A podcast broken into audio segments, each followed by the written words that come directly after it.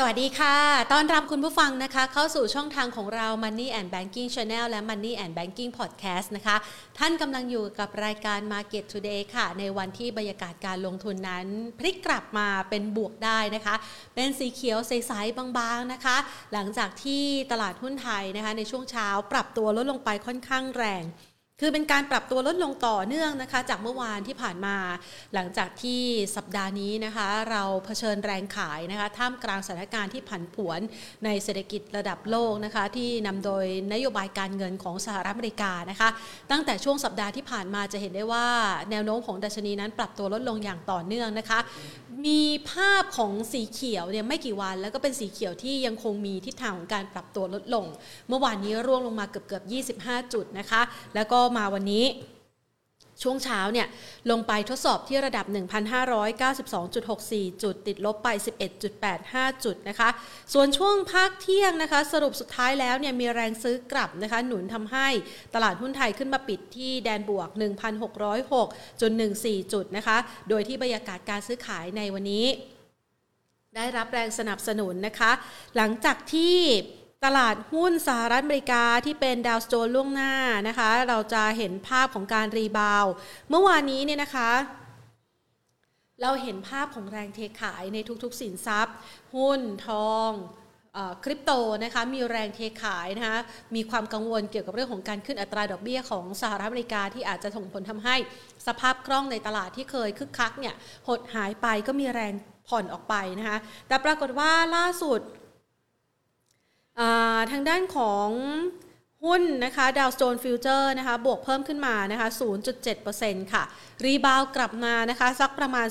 229จุดนะคะสิ่งที่นักลงทุนจับตากันนั่นก็คือวันพรุ่งนี้นะคะว่าจะมีการเปิดเผยตัวเลขเศรษฐกิจโดยเฉพาะอย่างยิ่งอัตราเงินเฟ้อนะคะที่ระดับเท่าไหร่ซึ่งตลาดเนี่ยรอดูตัวเลขคาดการเอาไว้หมายหัวไว้เลยนะคะ 8.1%ถ้าหากว่าออกมาต่ำกว่านี้ก็จะช่วยให้เกิดความผ่อนคลายเกี่ยวกับทิศทางอัตราดอกเบี้ยแล้วก็เรื่องของอัตราเงินเฟ้อได้มากยิ่งขึ้นนะคะพูดแบบนี้เนี่ยนะคะเราลองไปดูภาพรวมของการลงทุนในตลาดหุ้นไทยนะคะในช่วงนี้กันภาพรวมของตลาดหุ้นไทยอย่างที่รายงานกันไปนะคะว่าในช่วงเช้าเนี่ยมีทั้งแรงขายแล้วก็เริ่มมีแรงช้อนซื้อกลับนะคะถ้านำโดยหุ้นที่มีความเคลื่อนไหวที่น่าสนใจ5อันดับแรกแล้วกันนะคะ Advance ค่ะขยับเพิ่มขึ้นได้ 2.44% นะคะบ้านปูปรับลดลงไป 4% ในขณะที่ PTT นะคะปตท.ราคาทรงตัวนะคะ PTT EP หรือว่าปตท.สผ.ปรับลดลง 2.27% นะคะส่วนทางด้านของกสิกรไทยปรับลดลงไป 0.68% ท็อปไทยออยล์ค่ะปรับลดไป 2.55% นะคะเราไปดูกันสำหรับภาพรวมการลงทุนในช่วงเวลานี้นะคะหลายคนก็จะได้เห็นทิศทางนะคะของความเคลื่อนไหวที่แตกต่างกันออกไปนะคะอย่างทางด้านของสินค้าคอมมอดิตี้เช้าวันนี้ในตลาดโซนเอเชียเนี่ยเริ่มมีแรงซื้อกลับนะคะหลังจากที่ลงไปทดสอบใกล้ๆระดับแนวรับที่มีนัยสำคัญ1850อีกครั้งหนึ่งนะคะล่าสุดนั้นก็ทำให้ราคาทองคำเนี่ยนะคะขยับเพิ่มขึ้นมายืนอยู่ที่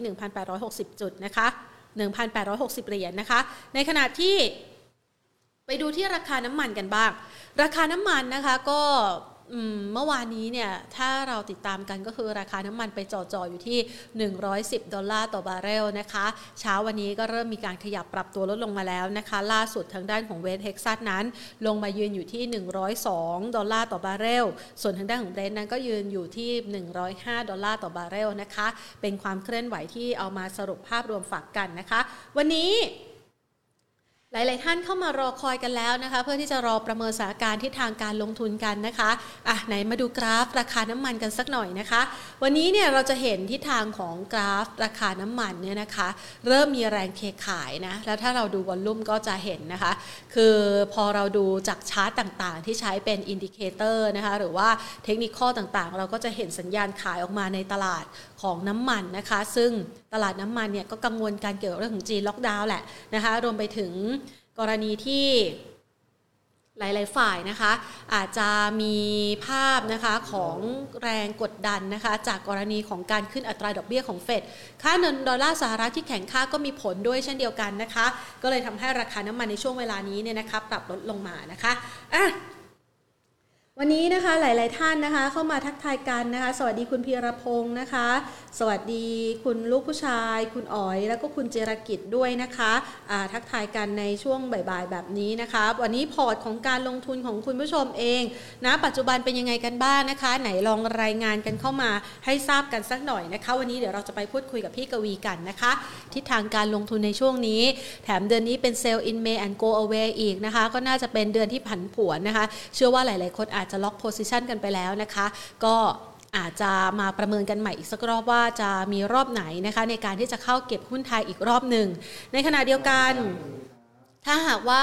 เราไปดูนะคะในช่วงจังหวะที่หลายๆคนอาจจะถือพอร์ตอยู่เนี่ยนะคะแล้วเราจะต้องจัดการพอร์ตการลงทุนของท่านอย่างไรนะคะเดี๋ยววันนี้เรามาพูดคุยกันนะคะก่อนอื่นขอบพระคุณผู้สนับสนุนใจดีของเราค่ะ True นะคะ True 5G คบกับ True ดียิ่งกว่าค่ะและทางด้านของ SCB นะคะธนาคารไทยพาณิชย์นั่นเองค่ะมาดูกันบ้างนะคะสำหรับเรื่องของการลงทุนในวันนี้นะคะตั้งหัวข้อเอาไว้สอบถามพี่กวีกันนะคะว่าพอร์ตคงกระพันสไตล์พี่กวีชูกิจเกษมนะคะเราควรจะวางแผนการลงทุนยังไงดีพร้อมกับชี้จังหวะช็อปหุ้นดีเข้าพอร์ตด้วยนะคะไปพูดคุยกันค่ะกับคุณกวีชูกิจเกษมนะคะผู้บริหารจากบริษัทหลักทรัพย์พายค่ะสวัสดีค่ะพี่วีค่ะครับสวัสดีครับสวัสดีน้องแดงสวัสดีท่านผู้ชมและก็ท่านผู้ฟังทุกท่านครับค่ะมาประเมินสถานการณ์นะคือจริงๆแล้วเนี่ยเราคุยกับพี่วีนะคะมาอย่างต่อเนื่องนะคะแล้วเราก็จะเห็นได้ชัดว่าไทม์ไลน์ของพี่วีเนี่ยมาในเดือนพฤษภาคมคือเป็นเดือนที่น่าจะมีแรงขายแหละแล้วก็มาตามจริงแล้วนะคะใครที่ติดตามพี่วีมาเชื่อว่าพอร์ตน่าจะโล่งไปส่วนหนึ่งแล้วตอนนี้มาถึงเดือนจริงพี่วีมองยังไงต่อคะถึงเวลาที่มองหุ้นรายตัวได้ในระดับหนึ่งนะครับต้องบอกนิดนึงก่อนตลาดโดยภาพรวมเนี่ยบางทีมันก็หลอกเราอยู่เหมือนกันนะครับเพราะว่าหุ้นที่ดีๆบางหุ้นหรือบางกลุ่มอุตสาหกรรมเนี่ยมันลงมาก่อนหน้านี้แล้วนะครับเพราะฉะนั้นถ้าเราลงทุนสไตล์ value investor เนี่ยเราจะรู้ว่าเราควรจะต้องดูหุ้นรายตัวมากกว่าที่จะดูในภาพของดัชนีหุ้นนะครับเป็นหลักนะอย่างไรก็ตามเนี่ยแน่นอนจังหวะในการที่เราจะเข้าไปลงทุนในฐานะที่เป็น value investor แล้วบอกว่าอยากจะให้พอร์ตเนี่ยคงกระพันใช่ไหมครับพอร์ตค่าไม่ตายอะไรประมาณนี้เนี่ยสิ่งแรกที่เราต้องเข้าใจก่อนหุ้นสูงหุ้นแพงได้เรื่องหนึ่งแต่เราต้องเลือกหุ้นพื้นฐานดีๆเก็บไว้ก่อนนะครับต่อให้เราซื้อหุ้นพื้นฐานดีในราคาที่แพงไปนิดนะครับแล้วเกิดวิกฤตเศรษฐกิจแล้วราคาหุ้นลงมาเนี่ยมันก็ยังมีโอกาสที่จะกลับขึ้นไปเกินกว่าราคาที่เราซื้อได้อยู่ดีในระยะยาวถูกไหมครับมันก็เหมือนดัชนีหุ้นนะครับถ้าเราตัดตอนต้มยำกุ้งทิ้งไปเนาะที่ดัชนี 1,789 จุด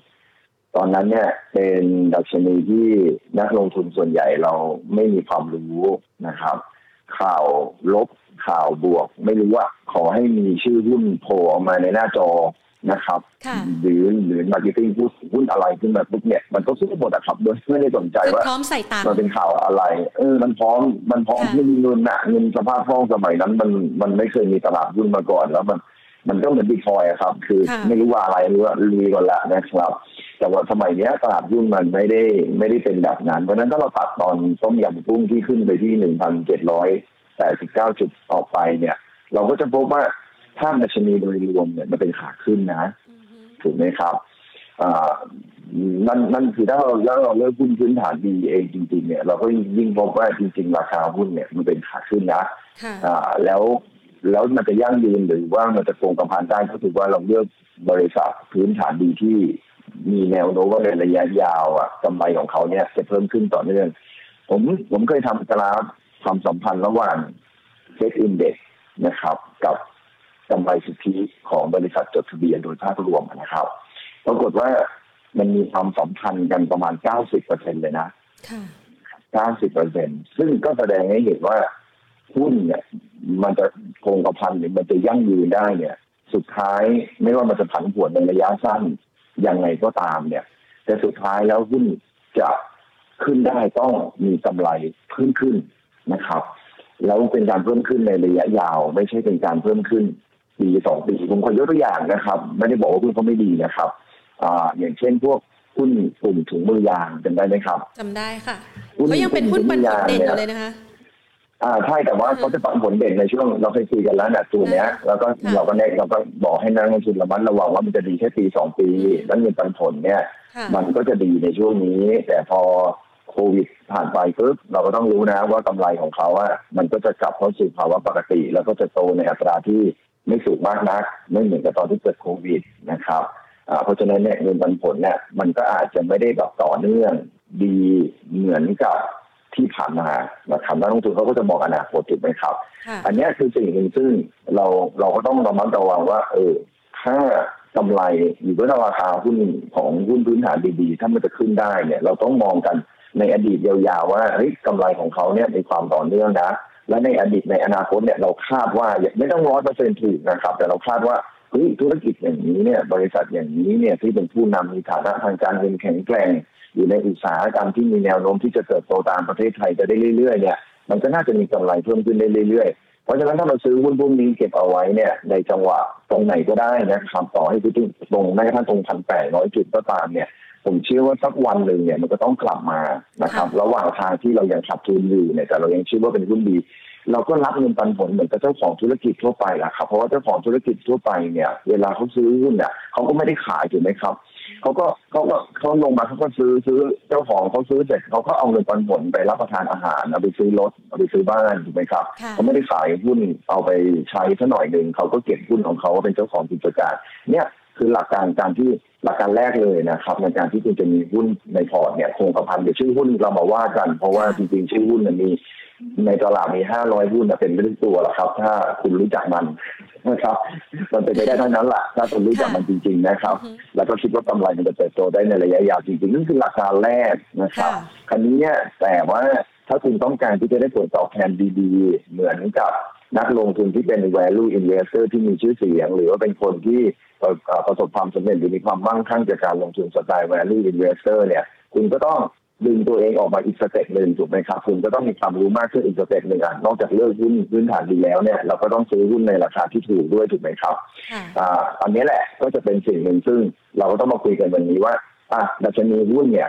มันเริ่มปรับตัวลดลงมาตามที่เราคาดแล้วล่ะนะครับจาก 1,700 ลงมา 1,600 จุดคำถามก็คือว่ามันจะลงต่อไหมนะครับมันจะลงได้ต่อไหมซึ่งอันเนี้ยมันก็เป็นอะไรที่เราก็ต้องยอมรับนะว่ามันอาจจะคาดผิดก็ได้นะครับเพียงแต่ว่าสิ่งที่ผมมองไปข้างหน้าเนี่ยเรายังเจอความเสี่ยงของตลาดหุ้นโดยภาพรวมอยู่เยอะอยู่เหมือนกันนะครับสิ่งหนึ่งซึ่งเราปฏิเสธไม่ได้นะวันนี้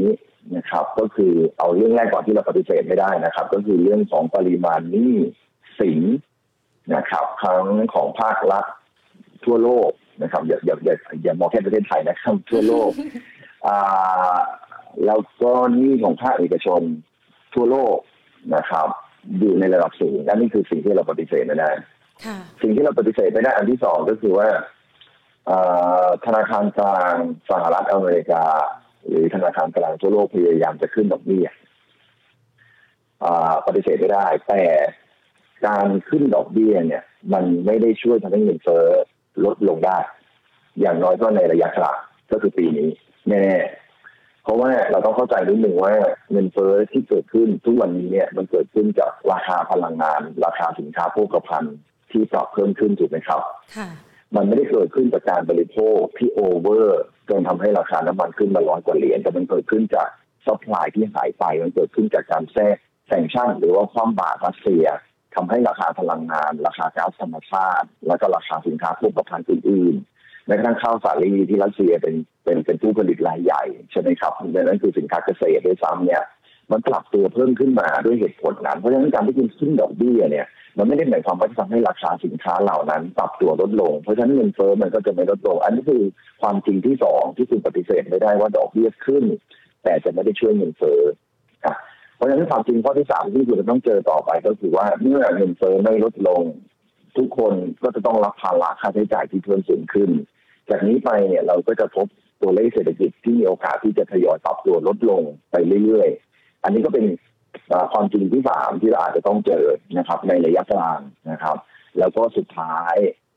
ประเด็นที่สี่ก็คือมีความเป็นไปได้ว่าเราอาจจะต้องถูกปรับประมาณการกำไรลงทั้งโลกนะครับถึงแม้ว่าผลประกอบการไตรมาสหนึ่งของหลายๆบริษัทเนี่ยในโลกนี้จะออกมาดีไม่ว่าจะเป็น Apple ไม่ว่าจะเป็น Amazon ไม่ว่าจะเป็น Google นะครับอาจจะมียกเว้นบางบริษัทเช่น Netflix อาจจะออกมาไม่ดีอะไรอย่างเงี้ยแต่ว่าโดยภาพรวมแล้วเนี่ยกำไรไตรมาสหนึ่งของบริษัทต่างๆนะครับออกมาค่อนข้างดีแต่ว่าเราต้องระมัดระวังว่าผลประกอบการที่ไม่ดีเนี่ยอาจจะต้องเริ่มทยอยประกาศออกมาแล้วเพราะเราเริ่มเห็นหลายบริษัทที่ประกาศผลประกอบการออกมาดีนี่แหละประกาศลดพนักงานแล้วครับแล้วก็เชื่อออกมาบอกว่าแนวโน้มข้างหน้าเนี่ยมันอาจจะไม่ดีแต่นี่คือ4ประเด็นที่เราจะต้องเจอในอนาคตข้างหน้านะครับเพราะฉะนั้นถ้าเราจะบอกว่าอยากจะซื้อหุ้นพื้นฐานดีเราซื้อได้ไม่มีปัญหาขอให้หุ้นตัวนี้มันมีโอกาสที่จะเกิดกำไรในอนาคตเพิ่มขึ้นอย่างต่อเนื่องนะครับแต่ถ้าเราอยากจะซื้อหุ้นถูกจริงๆเราอาจจะต้องรอนิดหนึ่งนะครับแล้วเวลาหุ้นมันลงมันจะลงค่อนข้างแรงสังเกตรอบนี้มันมีข้อสังเกตอะไรหลายๆอย่างนะครับคล้ายๆกับตอนที่เกิดวิกฤตซับไพลม์นะครับคล้ายๆกันก็คือดอกเบี้ยขึ้นเหมือนกันเงินเฟ้อสูงเหมือนกันแล้วก็ผ่านรอบของดอกเบี้ยต่ำมานานเหมือนกันแล้วก็ถอน QE เหมือนกันนะครับแล้วก็อีกอันนึงที่เหมือนกันคืออะไรรู้ไหมตอนซับไพลม์เนี่ยมันมีเครื่องมือทางการเงินอันหนึ่งซึ่งตอนนั้นเนี่ยคนไม่ค่อยรู้จักแต่ก็เข้าไปเล่นกันเช่นเครดิตดีฟอลต์สวอปนะครับมอร์เกจแบ็คการันตีแล้วก็มีเรื่องของโลนการันตีที่เอามาขายกันเลยนะครับเอาประกันสินเชื่อมาขายกันเนี่ยตอนนั้นเนี่ยผมเชื่อว่าณวันนั้นนะครับคนที่ซื้อเขาไม่รู้หรอกว่ามันคืออะไรแต่เขารู้ว่าสินทรัพย์เนี้ยมันขึ้นมาเรื่อยๆเพราะราคาอสังหาริมทรัพย์มันขึ้นแต่วันนี้เรารู้แล้วหลักว่าไอ้สิ่งนั้นมันคืออะไรนะครับเรารู้แล้วหลักว่าจะต้องลงทุนอย่างไรแต่วันนั้นที่ปี 2008 นะครับเราไม่รู้เลยว่าไอ้พวกนี้มันคืออะไรเรามารู้อีกทีหนึ่งคือสายเสียแล้วนะครับคือเรียนรู้จากความผิดพลาดแล้วหลังจากนั้นเรียนใช่จะเป็นเครื่องมือใหม่ๆที่เกิดขึ้นในช่วงสภาพคล่องมันล้นตลาดแล้วก็ดอกเบี้ยมันต่ำครับทุกคนก็พยายามจะหาสินทรัพย์ที่มีผลตอบแทนสูงขึ้นถูกไหมครับอันมันก็เลยไอ้ตรงนี้เข้ามาเช่นเดียวกันในปี 2020 2021 2022 เนี่ยหุ้นมันก็ขึ้นมาแหละครับแล้วก็มีสภาพคล่องล้นเพราะว่า QE อัดฉีดเข้ามาหลังจากโควิดปรากฏว่าสิ่งที่ขึ้นมาตามก็เป็นสินทรัพย์ใหม่ด้วยนะครับถึงแม้ว่ามันจะเกิดมานานพอสมควรแล้วแต่คนจะรู้จักมันจริงๆเนี่ยไม่ได้เยอะมากนะครับถ้าเทียบกับปริมาณคนก็คือคริปโตเคอเรนซีนะครับไม่ได้บอกว่าคริปโตเคอเรนซีไม่ดีนะครับอยากให้ย้อนนึกไปถึงตอนช่วง .com ตอนช่วง .com เนี่ยเราก็รู้ใช่ไหมครับว่า .com เนี่ยมันมีคนเก่งกำไรในธุรกิจที่ใครทำ World Wide Web เนี่ยคือขึ้นหมดสมัยนั้นปี 2000 ใช้ทำ World Wide Web เนี่ยขึ้นหมดหนึ่งแต่ว่าสุดท้ายแล้ว .com มันก็บับเบิ้ลแตกนะครับเพราะว่าทุกคนไม่รู้จักแต่ก็ไปซื้อมันและสุดท้ายก็จะมีคนที่รอดมาจาก .com ถูกไหมครับเช่น Google เช่น Amazon ถูกไหมครับที่ก็ยืนหยัดมาจนถึงทุกวันนี้เช่นเดียวกันครับทุกวันนี้ก็ไม่ได้รู้จักคริปโตเคอเรนซีหรอกแต่ถามว่ามันกำไรดีฉันเข้าไปดีกว่าก็เหมือนกับ CDS หรือว่า Mortgage Back ในช่วงสัปดาห์ผมว่าหลายคนที่ผมที่ฟังอยู่ตอนนี้ก็บอกมันยังซื้ออะไรอยู่เลยครับไอ้พวกนี้มันคืออะไรวะอะไรอย่างเงี้ยแต่มันจะไม่ได้รายละเอียดนะครับมันจะยาวมากแต่ว่าวันนี้เรามีคริปโตเคอเรนซีแล้วผมก็ย้อนมาว่าคริปโตเคอเรนซีอาจจะไม่ใช่ไม่ดีก็ได้นะครับแต่ว่าเพียงแต่ว่าพอบางคนมันเข้าไปเยอะๆเนี่ยแล้วโดยที่ไม่มีความรู้ว่ามันก็อาจจะทำให้ราคามันบับเบิ้ลขึ้นไปแล้วถึงเวลาพอผ่านตรงนี้ไปปุ๊บ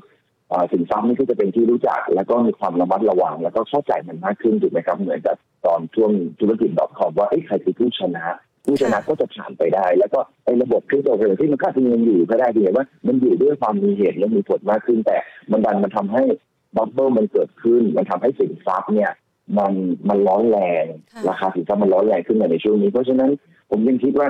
เรื่องราวเหล่านี้มันข้อสังเกตที่คล้ายๆกันระหว่างวันนี้กับช่วงของซับไพลม์จึงอยากให้นักลงทุนเนี่ยที่เป็น value investor ครับถ้าอยากจะพอร์ตยั่งยืนจริงๆหนึ่งเราต้องมีตอนนี้นะครับทำการบ้านก่อนเลยนะครับเราต้องมีลิสต์ของหุ้นดีเอาไว้ในพอร์ตของเราก่อนเอาไว้ในใจของเราไว้ก่อนนะครับแล้วก็พอถึงเนี่ยเรื่องนี้อาจจะซื้อด้วยส่วนหนึ่ง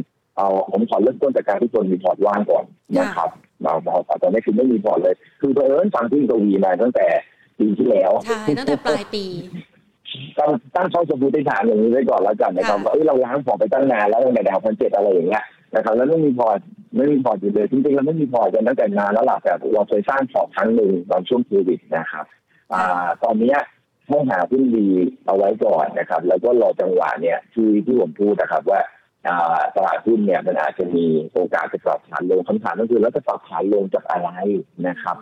อะไรเป็นอินดิเคเตอร์แล้วลงไปเท่าไหร่ไม่อยากจะให้คำตอบว่าเป็นอินดิเคเตอร์ลงไปเท่าไหร่พี่วีพูดถึงตัวคริปโตเคอเรนซีคืออันนี้เริ่มคิดแล้วว่าอันนี้คือจะเป็นกลายวิกฤตครั้งใหม่จากตัวนี้เหรอคะเราไม่รู้คืออินดิเคเตอร์นึงที่ดีที่สุดในการที่จะเข้าไปซื้อหุ้นตอนที่ราคาตกดิ่งมันคืออะไรรู้ไหมครับนี่คือเรื่องมีการตั้งชื่อวิกฤตเศรษฐกิจนั้นนะครับตอนนี้ยังไม่มีการตั้งจนกว่าเราจะรู้ว่าวิกฤตที่เกิดขึ้นมันคืออะไรใช่ครับแต่โควิดผมไม่ได้เรียกว่าวิกฤตนะโควิดหลายคนบอกว่าวิกฤตการแพร่ระบาดของโควิดอันนี้ผมไม่ได้เรียกว่าวิกฤตเพราะว่ามันเป็นเหตุการณ์ที่เราไม่ได้เป็นความผิดของมนุษยชาติอะไรประมาณนี้ครับคือมันไม่ได้เกิดขึ้นจากวัฏจักรเศรษฐกิจที่แท้จริงถูกไหมครับแต่วิกฤตที่จะเกิดขึ้นครั้งนี้เนี่ยมันเป็นวิกฤตคลาสสิกนะครับมันเกิดขึ้นจากวิกฤตที่เป็นวิกฤตเศรษฐกิจจริงๆนะครับแล้วมันจะรุนแรงกว่าวิกฤตที่เกิดขึ้นจากโควิดนะครับแล้วก็ปริมาณหนี้ที่เยอะต่อปกติเวลาเกิดวิกฤตอะไรสักครั้งหนึ่งถ้าเกิดจากวิกฤตเศรษฐกิจจริงๆเนี่ยปริมาณหนี้จะต้องลดลงแต่ตอนที่เกิดวิกฤตโควิด-19 เมื่อ2ปีที่แล้วเนี่ยปรากฏว่าหนี้ในโลกนี้ไม่ได้ลดลงนะครับหนี้มันเพิ่มขึ้นซึ่งมันไม่ได้แสดงให้เห็นว่ามันเกิดวิกฤตเศรษฐกิจจริงๆนะครับอย่างตอนต้มยำกุ้งเราก็รู้ใช่ไหมครับว่าหนี้มันลดลงแต่หนี้มันลดลงไม่ใช่เพราะมีคนจ่ายหนี้นะครับแต่เป็นเพราะว่ามันเจ๊งหมดมันเลยไม่เหลือหนี้เลยไม่ต้องมานั่งจงนั่งจ่ายแล้วตัดหนี้สูญไปให้หมดอะไรประมาณนั้นเช่นเดียวกับตอนสับพลังก็เหมือนกันนะครับไม่ใช่หนี้ลดลงเพราะว่าทุกคนมีปัญญาจ่ายหนี้นะครับแต่เป็นเพราะว่าทุกคนไม่มีปัญญาจ่ายหนี้แล้วครับเลยแม่นล้มไปเลยอะไรอย่างเงี้ยครับเอารัฐบาลต้องเอาเงินเข้าไปอัดฉีดเพื่อช่วยจ่ายหนี้แทนภาคเอกชนอะไรประมาณนั้นรอบนี้ก็เหมือนกันนะครับว่าถ้าจะเกิดวิกฤตรอบนี้คือปริมาณหนี้มันลดลงและปริมาณหนี้ที่จะต้องลดลงในอนาคตมันก็คือปริมาณเงินที่จะต้องหายไปในระบบถูกไหมครับแล้วก็ QE มันถูกดึงออกไปด้วยเนี่ยมันก็ยิ่งทำให้ปริมาณเงินในระบบเนี่ยมันลดลงแล้วนอกจากปัจจัยพื้นฐานแล้วเนี่ยปัจจัยอย่างด้านสภาพคล่องมันก็จะมีโอกาสที่จะถูกลดลงด้วยในอนาคตเพราะฉะนั้นภาพกว้างๆมันจะเป็นแบบนี้แต่แน่นอนครับระหว่างทางอาจจะมีเด้งบ้างอะไรอย่างเงี้ยครับอย่างเช่นตรงเนี้ยแนวรับที่สวยงามมากเลยวันนี้แปะเป๊ะเลยอ่ะคือ1590เราก็พูดไปในตอนเช้าเหมือนกันว่าถ้าคุณจะเล่นเก็งกำไรเนี่ย1590เนี่ยมันคือจุดเด้งมาถึงเมื่อไหร่เด้งมาถึง 1,640 แต่ถามว่าเด้งแล้วมันจะลงต่อไหมมันก็ยังมีแนวโน้มอยู่เพราะว่าที่เราคุยกันไป1 2 3 4ใช่ไหมจำได้ใช่ไหมครับว่ามันมีอะไรอยู่ข้างหน้าที่เราอาจจะต้องเจอเพราะฉะนั้นคนที่พอร์ตว่างอยู่เนี่ยเลือกหุ้นไว้ก่อนแล้วเดี๋ยวพอดัชนีปรับตัวลดลงมาสักพักหนึ่งนะครับปรับตัวลดลงมาแล้วหมายถึงอะไรหมายถึงว่าดอกเบี้ยของสหรัฐอเมริกาเนี่ยขึ้นไปเกินประมาณสัก 2% ขึ้นไปซึ่งตอนนี้ก็อยู่ประมาณเท่าไหร่ละ 1% แล้วเนาะนะครับ 1% กว่าแล้วนะครับอีกนิดเดียวเองผมว่าดีไม่ดีเนี่ยอันนี้จะบอกว่าครั้งหน้าจะขึ้น 0.5 ถึง 0.75 เลยนะเพราะฉะนั้นมันจะขึ้นเร็วมากการปรับตัวขึ้นเร็วตรงนี้ครับจะทำให้ตลาดหุ้นเนี่ยมีแนวโน้มที่จะปรับตัวลดลงคำถามก็คือว่าแปลกใจไหมครับว่าคุณกวีบอกว่าหรือไม่ธนาคารกลางสหรัฐไม่รู้หรอกว่าการขึ้นดอกเบี้ยครั้งนี้เนี่ยไม่ได้ช่วยให้เงินเฟ้อลดลงเขาต้องรู้นะคะคนอย่างนี่มาถูกเนี่ยคนอย่างกวียังรู้เลยครับคนความรู้น้อยอย่างผมยังรู้แล้วคนอย่างเขาความรู้ระดับด็อกเตอร์แล้วก็รวมหัวกันแบบระดับหัวกะทิกันทั้งโลกไปรวมกันอยู่ตรงนั้นเนี่ยเขาจะได้รู้หรอกเขารู้ครับแต่ทำไมเขาต้องเร่งขึ้นดอกเบี้ยครับจริงๆการขึ้นดอกเบี้ยไม่ได้ช่วยเงินเฟ้อเขาต้องเร่งขึ้นให้จบเร็วที่สุดครับสังเกตที่ดีทุกรอบของการขึ้นดอกเบี้ยจะขึ้นเร็วมากครับเงินเฟ้อมันขึ้นไปแล้วแหละแต่ว่าเขาก็รู้ว่าขึ้นดอกเบี้ยแล้วเงินเฟ้อไม่ลงจะต้องจบดอกเบี้ยให้เร็วเพราะอะไรครับน้องแม่น้องผู้ฟังน้องที่จะลองดูนะครับสมมติว่าผมเป็นบริษัทหนึ่งไม่ระบุชื่อแล้วกันนะครับว่าเขามีตราสารนี้อยู่แล้วเขาต้องรีไฟแนนซ์เขาต้องออกหุ้นกู้ใหม่เพื่อที่จะทดแทนหุ้นกู้เดิมปรากฏว่าออกมาดอกเบี้ย 2%ก็กล่าวว่าคนจะมาซื้อปรากฏว่าเฮ้ยเดี๋ยวเดือนหน้าดอกเบี้ยจะขึ้นกว่าฉันรอดีกว่าฉันรอไปซื้อตราสารนี่รอบหน้าดีกว่ารอบนี้ฉันไม่ซื้อแล้วไอ้คนที่จะรีไฟแนนซ์คนนี้ไม่ยอมซื้อเพราะดอกเบี้ยจะขึ้นต่อเขาไม่ซื้อแล้วเขาจะเอาเงินจากไหนไปใช้หนี้วะ ถูกป่ะใช่ค่ะฉันไม่มีไฟแนนซ์ตาฝาดที่เดิมฉันไม่ได้อ่ะแล้วทำยังไงอ่ะเพราะว่าทุกคนน่ะนักลงทุนรอหมดเลยรอเพื่อจะไปซื้อตราสารหนี้รอบถัดไปหรือจะไปรอซื้อของบริษัทอื่นๆในรอบถัดไปในอีก3เดือน4เดือนข้างหน้าถ้ามันรออยู่อย่างนี้เนี่ยมันจะทำให้คนรีไฟแนนซ์ตายกันหมดนะครับเพราะตาขึ้นกู้เขารีไฟแนนซ์ไม่ได้ประเทศไทยยังดีนะสภาพคล่องเยอะรีก็ยังมีคนซื้อนะครับแต่ต่างประเทศตอนนี้เริ่มมีปัญหาแล้วนะครับในเรื่องของการรีไฟแนนซ์ตรงนี้นะคือจุดหนึ่งที่ทำไมไอ้บอนด์ยิวถึงได้ขึ้นเร็วมากเพราะว่าเวลารีไฟแนนซ์ไม่มีคนมาซื้อเขาก็เลยต้องขึ้นดอกเบี้ยดีขึ้นไปเพื่อให้คนมาซื้อเพราะฉะนั้นเขาเลยอยากธนาคารกลางเลยพยายามจะส่งสัญญาณว่าฉันจะจบรอบของการขึ้นดอกเบี้ยให้เร็วที่สุดคือขึ้นไปเร็วๆแต่การขึ้นเร็วเนี่ยแน่นอนมันต้องแลกมาด้วยการผันผวนของตลาดด้วยสภาพคล่องที่จะต้องหายไปแต่เขาต้องการที่จะให้มันเจ็บเร็วเจ็บแบบทับเดียวฮะแล้วสังเกตคือเวลาเกิดวิกฤตเนี่ยมันก็จะใช้เวลาประมาณสักปีนึงถ้าไม่ใช่วิกฤตต้มยำกุ้งนะครับอันนั้นเป็นก็อะไรเงี้ยพิเศษนะครับต้มยำกุ้งเพราะว่าของเรามันแซ่บจัดเกินไปนะครับช่วงนั้นเราแซ่บมากใส่เครื่องปรุงกันแบบเต็มเล็กเต็มหน่วยแต่ต้มยำกุ้งเราเจ็บกันในเอเชียนะครับในต่างอย่างในยุโรปในอเมริกาเองก็ไม่ได้เจ็บเพราะเราเขาเจ็บแค่เดียวแล้วเขาก็กลับมาเพราะฉะนั้นวิกฤตอันนี้ผมก็เชื่อว่ามันมาไวแล้วมันก็ไปนะครับแต่ว่ามันไปมันมาแล้วมันอาจจะแรงนั้นความเสี่ยงตรงนี้ผมก็เลยยังไม่อยากจะแบบไม่อยากจะทุ่มเงินเข้าไปซื้อโอเคปัญหาโควิดปัญหาไปแล้วแหละเราคงบอกไม่ได้แล้วแหละว่าเราผ่านตรงนั้นหมดละแต่ผมก็ยังบอกว่าถ้ามันปรับตัวลงมาด้วยสิ่งที่ผมพูดตรงนี้ผมก็ยังแนะนำว่าน่าลงทุนอยู่ดีนะครับน่าลงทุนอยู่ดีเพียงแต่ว่าตรงเนี้ยเราอาศัยดูเป็นหุ้นรายตัวไหมแล้วเราค่อยๆทยอยเก็บไปเรื่อยๆนะครับส่วนอันนี้อย่าเพิ่งไปหุ้นถึงคนที่มีหุ้นอยู่ในพอร์ตอยู่แล้วกันนะเอาหุ้นคนที่ยังไม่มีพอร์ตก็ค่อยๆทยอยเก็บเราไม่รู้หรอกว่าลงกี่จุดแต่เรารู้ว่าการที่ดอกเบี้ยขึ้นเร็วๆเนี้ยดีตรงที่หุ้นจนได้ลงมาเร็วนะครับแล้วจะได้จบไวๆดีไม่ดีเนี่ยเราอาจจะเห็นจบไปภายสัปดาห์ประมาณว่าอีกสักปีหนึ่งข้างหน้าเนี่ยครับดีไม่ดีตลาดอาจจะจบรอบขาลงเลยนะค่ะอ๋อก็คือทันทีที่สิ้นสุดการขึ้นอัตราดอกเบี้ยก็สิ้นสุดขาลงเลยถูกต้องแล้วก็มีชื่อเรียกวิกฤตเลยซึ่งอาจจะเป็นวิกฤตคริปโตอะไรอย่างเงี้ยนะครับหรือเป็นวิกฤตบิตคอยน์ไคซิสอะไรก็ไม่รู้ว่าอะไรผมก็ไม่รู้จะเรียกว่าอะไรนะครับหรือว่าจะเป็นตัววีถ้าจะเรียกว่าตัววีใครสิหรือว่าน้องแพนใครสิค่ะใหญ่ยิ่งใหญ่ระดับค่ะอะไรเราไม่รู้นะครับแต่ว่าระหว่างทางแน่นอนตลาดที่ไหนก็ไม่ใช่ว่าต้องลบทุกวันนะครับมีลบบ้างบวกบ้างอะไรเงี้ยคุณก็บอกเก็งกำไรคุณก็เก็งกำไรไปแต่คนเก็งกำไรก็ต้องรู้นะเรากำลังเก็งกำไรบนความเสี่ยง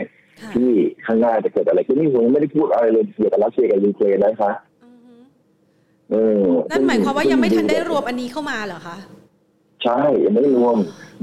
ลยนะว่าฟินแลนด์จะเข้านาโต้หรือเนโต้ก็ไม่รู้แม่แต่จะเรียกว่าอะไรฟินแลนด์สวีเดนที่บอกเขาอยากจะเข้านะครับเราก็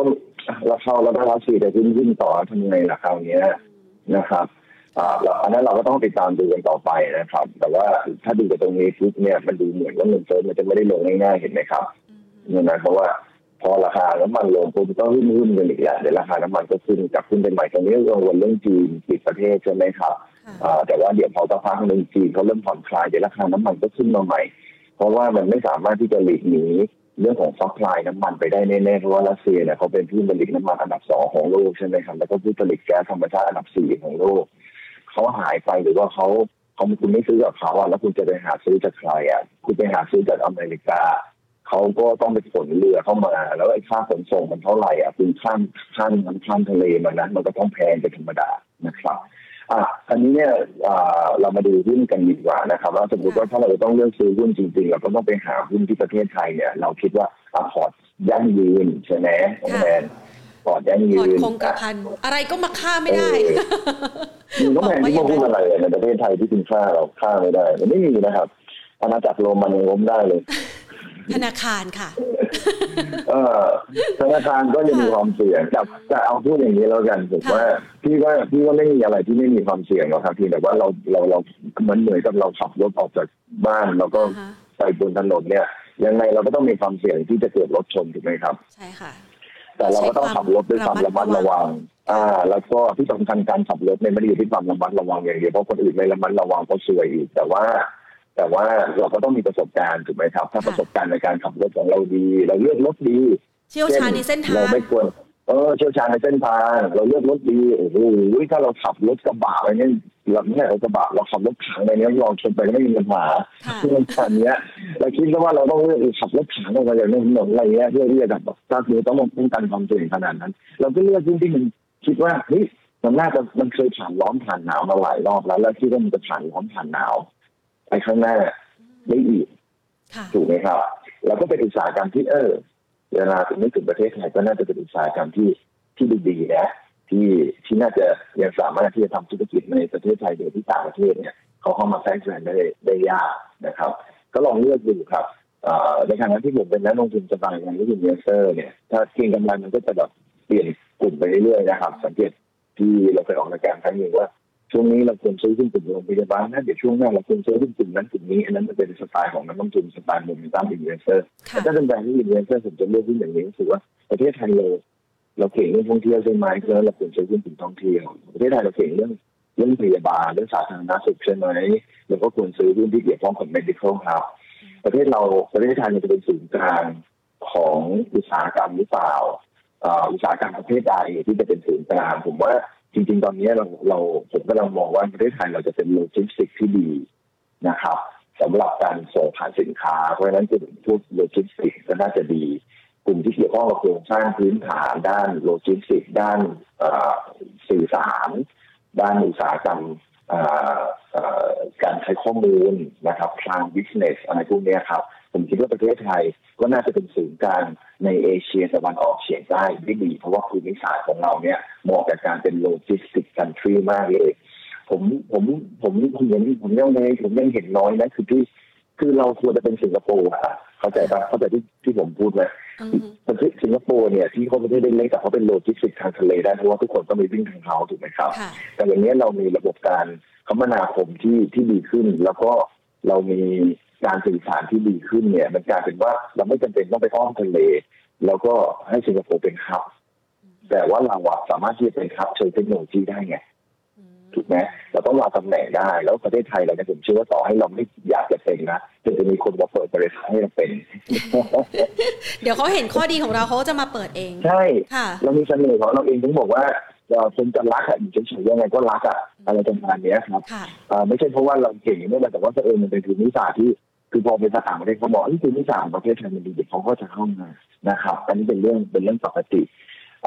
ส่วนในเรื่องของอุตสาหกรรมเกษตรอาหารนะครับประเทศไทยถือว่าเป็นประเทศที่เรามีความมั่นคงทางด้านอาหารทางด้านสินค้าเกษตรถูกไหมครับเพราะฉะนั้นเรื่องนี้ก็ยังคงเป็นความได้เปรียบของประเทศไทยอยู่นี่คือกลุ่มอุตสาหกรรม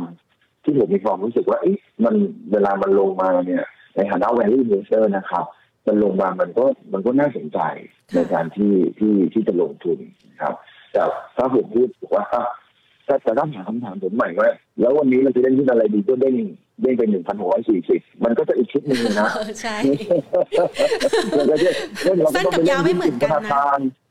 ถ้าจะยาวเหมือนกันบอกว่าเราไปเล่นที่ธนาคารเพราะธนาคารเนี่ยสุดท้ายก็เป็นผู้ใหญ่เวลาโฟลว์มันกลับเข้ามาจากเวลาเด้งต้องเป็นผู้ตื่น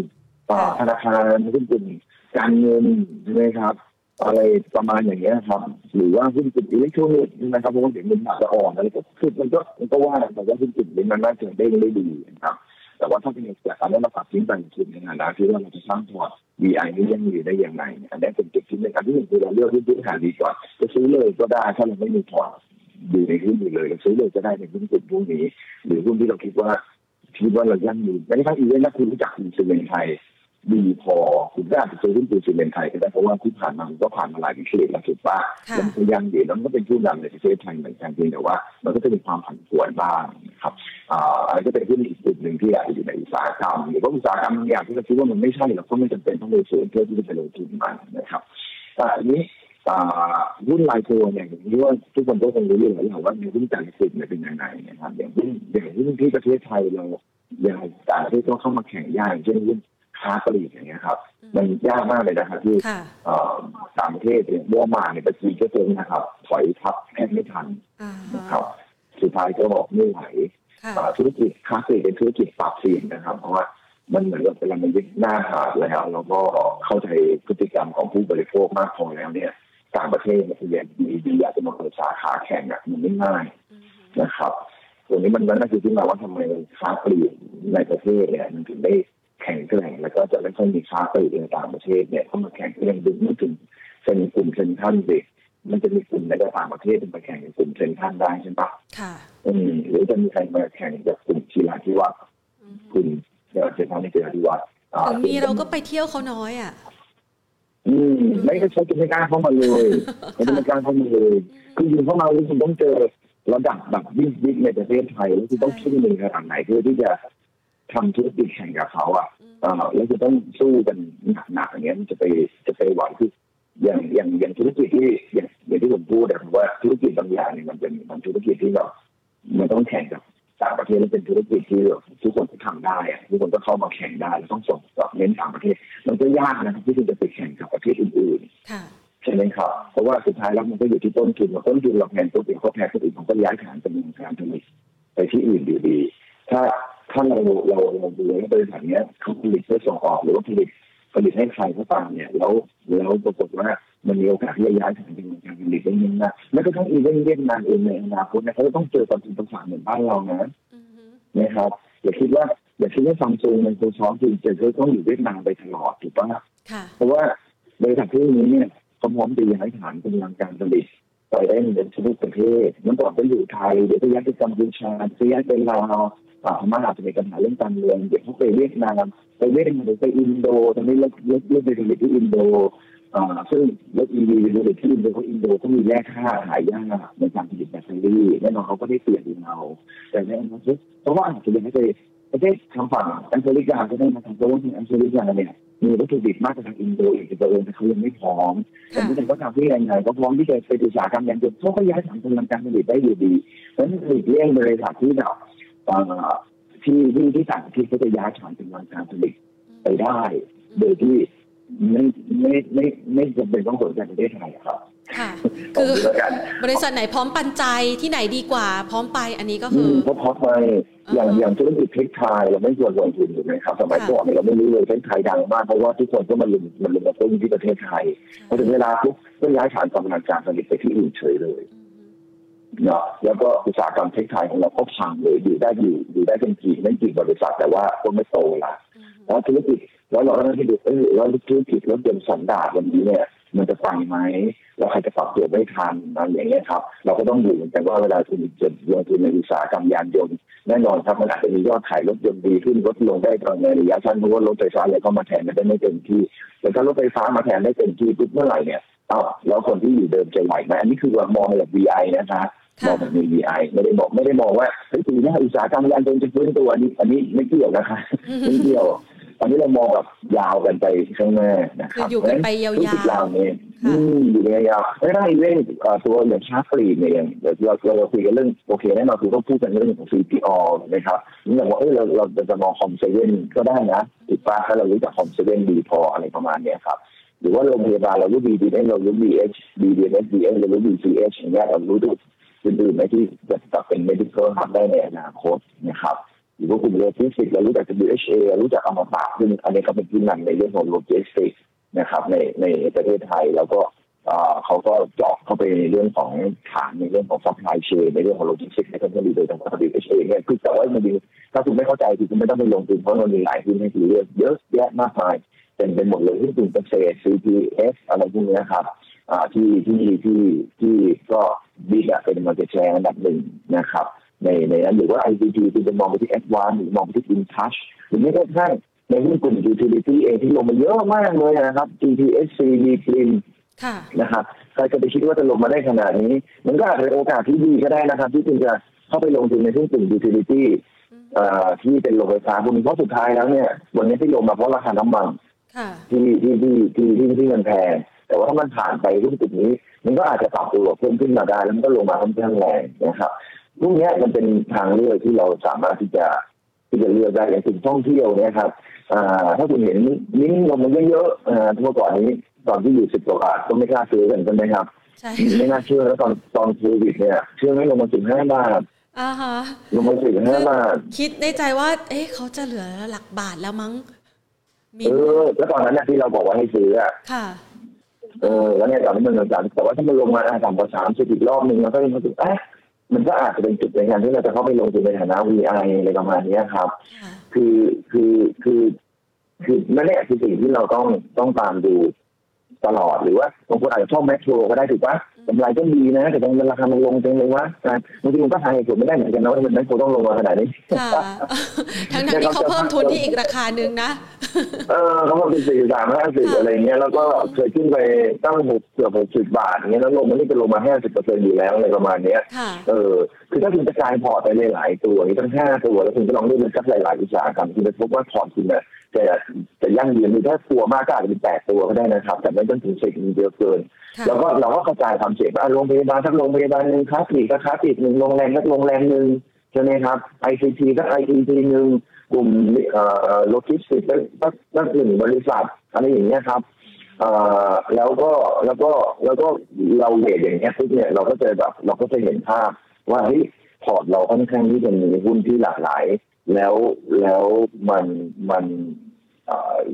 ราเลือกหุ้นในราคาที่ไม่แพงแล้วก็หุ้นแต่ละตัวเนี่ยเราก็เชื่อว่ามันน่าจะยั่งยืนนะมันน่าจะยังโอเคในระยะยาวอันนี้คือหลักการในการที่จะจับพอร์ตยังไงให้ยั่งยืนแต่ก็ต้องมีคำถามแหละว่าไม่มีเงินซื้อละเป็นพอร์ตไปตั้งแต่1,800แล้วไม่มีหลังนี้ตลอดมาแทนใช่ใช่จะต้องมีคนที่เกี่ยงราคาอยู่ได้กำไรแล้วไม่ขายกัดฟันถือมามันไม่คือไม่เชื่อว่ากำไรแล้วไม่ขายนะคือพี่ไม่ได้ซื้อเรื่องการกำไรแล้วไม่ขายเพราะว่าลูก VI เนี่ยกำไรเยอะแยะเขาก็ไม่ขายนะครับมันไม่พี่ไม่ได้รู้สึกแบบว่ามันผิดปกติอะไรกับการที่กำไรแล้วไม่ขายแต่ว่าเราซื้อหุ้นดีไว้ก่อนไม่เป็นไรเพราะฉะนั้นเนี่ยใครที่มีหุ้นอยู่ในพอร์ตเนี่ยแล้วมันมีหุ้นที่มันไม่สามารถพิสูจน์ได้คือไม่ต้องติดปตท.ติด PTT EP ติดSCB ที่จะติดโตเคมีเป็นพลังงานเนี่ยผมก็ยังรู้สึกว่าเอานะใช่ไหมเดี๋ยวมันจะกลับมามันก็ยังมีแนวโน้มที่ว่าเฮ้ยเขาอาจจะอึดอัดบ้างแต่ไม่ถึงขนาดตายหรอกนะเพราะฉะนั้นเนี่ยมันก็ยังมีโอกาสที่จะกลับมาได้แหละจะกลับมามากน้อยก็อีกเรื่องนึงนะครับแต่จะให้ลงจนล้มเจ๊งหายตาจ่าไปเลยคงไม่หรอกเนาะแต่ว่าถ้ามันเราไปแต่ว่าถ้าในพอร์ตของเราเนี่ยตัวนี้เรามองว่าข้างหน้ามีความเสี่ยงแล้วก็เราไปถือหุ้นอะไรที่1คือเรายังไม่รู้จักเลยว่าบริษัททำอะไร2มันเราไม่เคยไปวิเคราะห์อะไรเขาเลยอ่ะแล้วเราบอกว่าอันนี้ถึงไม่นับรวมคนที่เล่นเทคนิคนะครับตรงนี้พวกเขาไม่สนใจว่าบริษัททำอะไรอยู่แล้วนะครับแต่ว่าถ้าเป็น VI ต้องรู้ถูกไหมครับนั่นหมายถึงว่าถ้าเราไม่รู้เลยว่ามันคืออะไรแล้วบริษัทมันเล็กแล้วบริษัทมันแบบเดี๋ยวสภาพคล่องมีเดี๋ยวสภาพคล่องไม่มีอะไรเงี้ยเราก็อาจจะสวิชไหมนะครับแต่ที่บอกว่าบางคนบอกว่าขายขาดทุนไม่ดีต้องเลือกกันถือว่าสวิชไปหาหุ้นที่โอเคหน่อยนะครับอย่างวันนี้ถ้าผมจะแนะนำเนี่ยหมวกหรือว่าโอเคคุณไปหาธุรกิจที่เกี่ยวข้องกับท่องเที่ยวธุรกิจที่เกี่ยวข้องกับเมดิคอลฮับธุรกิจท่องที่เกี่ยวข้องกับค้าปลีกธุรกิจที่เกี่ยวข้องกับ ICT พวกนี้จ่ายผลดีๆทั้งนั้นเลยนะครับถ้าเป็น ICT เนี่ยจ่ายผลดีแน่นะครับค้าปลีกยังเฉยๆลงไปบ้างยังเฉยๆจะมีหุ้นอย่างกลุ่มสถาบันการเงินเนี่ยอย่างทิสโก้เนี่ยเขาถือว่าเป็นคอนซูเมอร์ไฟแนนซ์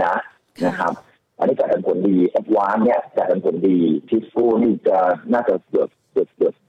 สร็จแล้วนะครับน่าจะ8%แล้วนะครับในราคานี้จ่ายผลปีละครั้งนะฮะแอดวานซ์ก็อยู่ประมาณ 5% อยู่แล้วที่เป็นของคุณมีพื้นปันผลดีละ2 ตัวละก็เราอาจจะสวิตช์มาหุ้นกลุ่มนี้ก็ได้เพราะว่าเขาจ่ายปันผลค่อนข้างดีนะครับเนี่ยเพราะฉะนั้นคนที่มีแบบเป็นหุ้นที่ไม่ดีกับหุ้นการที่ผมเตือนถ้าหุ้นดีก็โอเคนะครับแล้วแต่นี้ไปเนี่ยเราก็เริ่มทยอยเก็บเงินสดเอาไว้แล้วเดี๋ยวรอจังหวะในการที่จะเข้าไปซื้อใหม่อีกสักรอบหนึ่งนะครับส่วนคนที่มีที่ไม่ดีก็ลองสวิตช์ไปหาหุ้นที่เราคิดว่าลองทำกันบ้านใหม่นะครับอย่างที่ผมบอกครับขับรถถ้าจะไม่ชนก็ต้องมีประสบการณ์บ้างเนาะจะเข้าจะออกจะอะไรก็ต้อง ตัดสินใจได้เร็วเพราะมันเหมือนว่าเวลาเราจะออกเปลี่ยนเลนอ่ะคุณตัดสินใจช้าได้ไหมอ่ะไม่ได้เลยนะใช่ไหมผมตัดสินใจช้ามามอเตอร์ไซค์มาแล้วเดียวไม่ต้องคิดจะเปลี่ยนเลนมอเตอร์ไซค์มาเฉยเลยโอ้โหไม่คิดเลนกว้างมากเลยนะมอเตอร์ไซค์มาทางเดียวจบข่าวก็ออกไม่ได้อะไรอย่างเงี้ยแต่ว่าแล้วเวลาบางครั้งรู้สึกว่าเวลาเราเปลี่ยนเลนเราต้องเร่งเครื่องนะครับเพื่อเปลี่ยนเลนดังนั้นการที่เราจะทำระมัดระวังของเราคือการเร่งเครื่องเลยครับไม่ใช่การระมัดระวังของเราการเปลี่ยนเลนไม่ใช่ระมัดระวังแบบแค่ออกเฉยไปหนานะครับเพราะฉะนั้นเหมือนกันนะครับอย่างเงี้ยคุณจะถามว่าเฮ้ยเราจะเปลี่ยนเลนในวันนี้ทำหรือเปลี่ยนวันนี้เลยดีไหมเอาก็เปลี่ยนเลนอ่ะก็เปลี่ยนต้องเร็วนะต้องเร่งเครื่องเปลี่ยนเลยนะใช่ใช่ใช่ใช่ไหมครับคุณต้องเร่งเครื่องเปลี่ยนเลนเลยนะถ้าวันนี้คุณคิดจะเปลี่ยนคุณก็เปลี่ยนเลยนะครับอาหารที่ดีและตามสูตรที่สูตรไม่ก่อนเลยนะครับนี่คือสิ่งที่คุณทำให้ก่อนนะครับแล้วส่วนหุ้นที่ตามสูตรน้อยเราก็อาจจะแบบรอราคาหุ้นลงมาก่อนก็ได้นะครับแต่ให้โอกาสแพนถามต้องให้โอกาสแพนได้ถามคำถามจากคุณผู้ชมบ้างนะคะหลังจากที่เราได้หลักในการที่จะจัดพอร์ตคงกระพันไปแล้วเนี่ยนะคะแล้วก็ได้หุ้นระยะสั้นกับกลางแล้วก็ยาวนะคะระยะยาวเพราะว่าเมื่อกี้พี่วีก็มองกลุ่มที่สามารถเล่นสั้นเพื่อที่จะรอลุ้นรีบาวกลับไป 1,640 ได้นะจากกลุ่มแบงก์ค่ะทีนี้มาดูที่คุณผู้ชมสอบถามเข้ามาบ้างค่ะพี่วีคะโออาร์ค่ะจะอยู่ในเครือข่ายพอร์ตคงกระพันได้ไหมคะนี่ก็เป็นเครือหนึ่งของปตท.เหมือนกันลงมาเยอะใช่ให้รู้จะลองว่าหุ้นหนึ่ง IPO ก็ขาดทุนได้ ลงอันนี้ถ้าหากว่าใครซื้อที่ราคา IPO ยังไม่ขาดทุนแต่กำไรน้อยลงจะไปซื้อวันแรกอะตายจบเลย ค่ะข้อเสียของ OR คือโดยจากเพิ่งเข้าตลาดเพราะฉะนั้นแขกที่ความดีมีนานมากนะแต่ว่าไม่ได้แย่ออกมาเพราะเมื่อก่อนนี้มันเป็นอยู่ในธุรกิจเดียวกันถูกไหมครับแล้ว OI จริงเนี่ยเขาเป็นธุรกิจปั๊มน้ำมันมี Amazon ในส่วนหนึ่งแต่ตอนช่วงที่ขายโฆษณา Amazon เยอะมากนะครับว่าจะโต Amazon โตจริงไม่เถียงนะครับแต่ว่าจะโตจากนี้ก็ไม่ง่ายแล้วนะร้านกาแฟ Amazon เนี่ยก็แทบจะทั่วประเทศไทยอยู่แล้วนะครับไปที่ไหนก็ทุกมุมแต่ก็เซเว่นนะครับถ้าพูดถึงกาแฟเซเว่นเนี่ยก็นี่เลย Amazon เลยแต่ OR เนี่ยผมติดใจอยู่เรื่องเดียวเลยคือวันนี้เขาต้องปรับตัวเองเพื่ออยู่รอดเขาไม่ได้ปรับตัวเองเพื่อโตโอ้โหฟังจากธีมความคิดแล้วก็ดูน่ากังวลเหมือนกันนะถูกป่ะใช่ไหมถูกไหมแค่เราคิดถึงตามที่ดูสิเขากำลังปรับตัวเพื่ออยู่รอดแต่ไม่บอกว่ามันจะตายเลยนะบอกว่าช่วยเราปรับตัวได้แหละแต่ในการปรับตัวเพื่ออยู่รอดเหมือนแบงค์นะครับปรับตัวเพื่ออยู่รอดแต่ไม่ได้ปรับตัวเพื่อจะโตต่อไปได้เลยนะครับคือถ้าเขาไม่ปรับตัวเนี่ยไอ้ฟินเทคมาเขาก็ตายถูกไหมครับถ้าเขาไม่ลงทุนในเทคโนโลยีเนี่ยสุดท้ายเขาก็ต้องตายเขาก็จำเป็นต้องทำโอ้ยเขาไม่ทำรถ EV ไม่ทำสัมภาระเชนไม่ทำปั๊มเติมไฟฟ้าแล้วมันเน้นน้ำมันอย่างเดียวสุดท้ายก็ไปไม่รอดถูกไหมครับแล้วก็จากนี้ไปในอนาคตเราก็ไม่รู้อีกว่าคนจะแวะปั๊มมากน้อยแค่ไหนถูกไหมครับเพราะในอนาคตที่ดีเราไปเปิดห้องน้ำสวยๆทั้งที่มีหรือไอ้คนไปเข้าห้องน้ำแล้วไปต่อนี่ก็ปั๊มคืออย่างนี้รถไฟฟ้าต้องบอกนิดหนึ่งนะครับว่าคุณจะทำไอ้สถานีรถไฟฟ้ามันง่ายกว่าสถานีปั๊มน้ำมันนะครับถูกไหมครับตรงนี้มันเป็นความเสี่ยงอันหนึ่งแล้วก็เขาก็พยายามจะเปลี่ยนเพื่อที่ให้อยู่รอดเพราะว่าไอ้ธุรกิจเดิมของเขาเนี่ยกำลังถูกเลิกละนะครับแต่ว่าดีไหมที่เขาทำดีครับไม่เถียงแต่ว่ามันอาจจะแบบไม่ได้โตดีเหมือนกับที่เคยกินมาในการดีนั่นเองครับเขาก็เริ่มซื้อธุรกิจร้านอาหารแล้วเห็นไหมใช่ไหมครับซึ่งขนาดว่าคือธุรกิจร้านอาหารจะสู้มันจะทำกำไรถ้าสู้กับธุรกิจปั๊มน้ำมันอะไรแบบนี้ได้มันไม่ได้แล้วในอนาคตเราไม่ลืมภาพถึงครับเพราะฉะนั้นน้ำมันเครื่องไม่ต้องเปลี่ยนแล้วทำไงก็ขายน้ำมันเครื่องเพียบเลยอ่ะต้องไม่ถูกให้คิดเล่นเลยอ่ะคือขายน้ำมันเครื่องไม่ต้องขายแล้วคนไม่ฟ้าเปลี่ยนน้ำมันเครื่องเลยไม่ต้องเปลี่ยนแล้วอ่ะไม่ต้องเปลี่ยนแล้วอ่ะเอ้าปีนึงก็เข้าศูนย์ทีนึงแล้วอ่ะใช่ไหมก็กลายเป็นว่าเขาสุดท้ายบีซิกก็เหลืออย่างเดียวบีซิกก็คือเปลี่ยนยางอย่างเดียวไม่ต้องทำอย่างอื่นซึ่งปีนึงเปลี่ยนไม่ถึงมันต้องหลายปีอยู่ไหมคะเปลี่ยนยางเนาะเดี๋ยวต่อไปในอนาคตว่าถ้ายางมันพัฒนามากขึ้นเรื่อยๆเนี่ยจะเทคโนโลยีมันดีขึ้นมันดีไม่ดีเนี่ยใช้ตลอดชีวิตเลยก็ได้นะผมก็ไม่รู้ผมว่าต้องมีนักวิทยาศาสตร์ไปคิดอ่านจะไม่คุ้มค่าในการที่จะผลิตนะ มันต้องมีโปรดักต์อะไรสักอย่างไม่ว่าอะไรอย่างเงี้ยที่หัวถ้าถามว่าในความคิดพี่นะพี่ไม่เชื่อแล้วพี่ไม่คิดว่า OR จะเป็นธุรกิจอย่างนี้ถ้าให้เชื่อพี่แล้วว่าการที่พี่ถือ OR วันนี้นะด้วย PE วันนี้นะแล้วพี่เลือกนะพี่สอบไปถึง CPO ของฉะนั้นเนี่ยนี่ก็กลายเป็นว่าจะเปลี่ยนเลนไหมเอาเว้ยตัดสินใจเลยนะว่าจะเปลี่ยนเลนไหมจะเปลี่ยนเลนไหมแต่ตอนนี้ได้เงินสดสีไว้ก่อนนะครับยังไม่ลงทุนนะใจเย็นๆเดี๋ยวรอจังหวะแต่ถ้าคุณมีอยู่แล้วเนี่ยก็คิดเรื่องเปลี่ยนเลนนี่เป็นตัวอย่างที่ดีมากเลยเพราะว่ารุ่นตัวนี้เป็นรุ่นมหาชนเหมือนกันแต่ความรู้สึกของพี่ก็คือเขากำลังดิ้นรนเพื่ออยู่รอดเขาไม่ได้จะเป็นโกลดที่ดีเหมือนที่เคยเกิดขึ้นมาในอดีตนะครับทั้งนี้ทั้งนั้นก็ลองตัดสินใจดูนะครับแต่เราเป็นในความเสี่ยงอย่าเชื่อผมต้องนำไปพิจารณาต่อใช่อย่าเชื่อผมมากเพราะผมจริงๆแล้วถ้าคุณรู้จักผมเนี่ยคุณจะรู้ว่าผมมันมีน้อยผมน้อยมากนะครับเพราะนั้นอย่าเชื่อผมแต่ให้เชื่อตัวเองแล้วลองคิดด้วยตัวเองดูนะครับอย่างเอางี้ง่ายๆหลายคนก็เราบอกว่าธุรกิจรถ EV กำลังจะมาแต่ว่าที่กลับมองว่ารถ EV เนี่ยบริษัทที่จะทำรถ EV อ่ะของไทยอ่ะเราอ่ะจะไม่โดดเด่นค่ะคนที่จะผลิตแบตเตอรี่ของไทยเราที่จะทำอะไรอย่างเงี้ยผมก็คิดว่าไม่โดดเด่นนะครับจะเด่นอยู่อย่างเดียวอาจจะคนที่แบบทำโซล่ารูฟอะไรเงี้ยอาจจะพอได้แต่ถ้าเราทำเป็นแบตเตอรี่อุตสาหกรรมเพื่อรถยนต์เลยหรือว่าจะทำรถไฟฟ้าแข่งกับต่างประเทศเลยเนี่ยผมคิดว่าธุรกิจเนี้ยในประเทศไทยไม่น่าจะเวิร์คอันนี้คือความคิดผมนะนะครับเพราะว่าวันนี้เรามีภาษี10%จากประเทศจีนอยู่แล้วถูกป่ะเรามีภาษี10%จากมาเลเซียอยู่แล้วถูกป่ะจากอินโดนีเซียอยู่แล้วถูกไหมเขาก็ผลิตที่ของประเทศเขาถูกกว่าถูกป่ะเขาเป็นวัตถุดิบใช่ป่ะ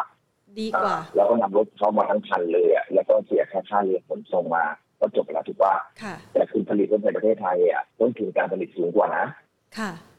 พี่วีคะคุณผู้ชมบอกว่าพี่วีช่วยขยับไมค์หน่อยได้ไหมคะพี่ขยับแล้วอ่ะทำไงดีอ่ะมันไม่ค่อยได้ยินใช่ไหมไม่มันอู้อี้นิดนึงแต่นี่คือโอเคน่าจะเป็นระดับโอเคค่ะได้ค่ะงั้นเปิดสุดแล้วนะได้เลยค่ะงั้นเดี๋ยวขอใช้เวลาอีกสักนิดนึงนะคะสำหรับคำถามคุณผู้ชมนะคะพี่วีคะท็อปไทยออยค่ะขาลงปะคะคุณผู้ชมถามท็อปไม่เขาแค่ย่อใช่ที่เก่งกำไรที่ถ้าถามที่ในแง่ของการลงทุนระยะยาวในฐานะ VI เนี่ยพี่เฉยๆท็อปค่ะคือถ้าคุณดูในอดีตที่ผ่านมาเนี่ยช็อปเนี่ยเอาย้อนไปนานๆเลยนะย้อนไปแบบเอา20ปีเลยนะเอาแบบที่ตั้งแต่เขาเข้าตลาดมาเลยนะแล้วคุณดูตั้งแต่ปี2000อ่ะคุณดูตั้งแต่ปี2000ไปเรื่อยๆคุณดูราคามันสิดูราคาดิเปิดให้ดูราคาดูราคาดิราคาที่เท่านี้ตลอดเห็นป่ะโหดร้ายจังเลยคุณเห็นยังแล้วคือเราแล้วแฟนเราเปิดไม่คือเปิดซื้อแต่แก๊ปท็อปแบบบังลี่นะแล้วย้อนหลังไปนานๆนะแล้วคือเราเปิดพวกBDMS หรือพวก CPO ย้อนหลังไปนานๆดูดิฮะไปลองดูกราฟสวยกว่าเยอะเลยเห็นไหมคุณเห็นภาพว่าคุณเห็นความรู้สึกเนี่ยว่าแล้วทำไมช็อปเป็นอย่างนั้นคุณมันทำให้เข้าใจนิดนึงเมื่อเวลาคุณดูกราฟราคาย้อนหลังนะแล้วคุณจะมีความเข้าใจกับบริษัทคุณจะเข้าใจมันมากขึ้นนะผมบอกได้เลยช็อปในที่ราคามันแกว่งอยู่ในแถวเนี้ยไม่ไปไหนเลยนะครับถ้าคุณไปติด100นึงคุณจะไม่ได้ถ้าคุณไปซื้อตอน100นึงคุณตายแน่ถูกป่ะแต่ถ้าคุณซื้อตรงนี้เนี่ยมันก็ยังโอเคถือว่าถ้าดูจากกราฟราคานะใช่ไหมต้องบอกว่ามันอยู่ที่ valuation จริงๆเพราะว่ากำไรของหุ้นกลุ่มปิโตรเคมีหุ้นโรงกลั่นเนี่ยมันจะผันผวนมากมันจะเวียงกับราคาน้ำมันว่าน้ำมันขึ้นน้ำมันลงแล้วต้นทุนอ่ะยากนะครับเขาปรับต้นทุนไม่ทันเขาปรับค่าการจ่ายไม่ไหวนะครับ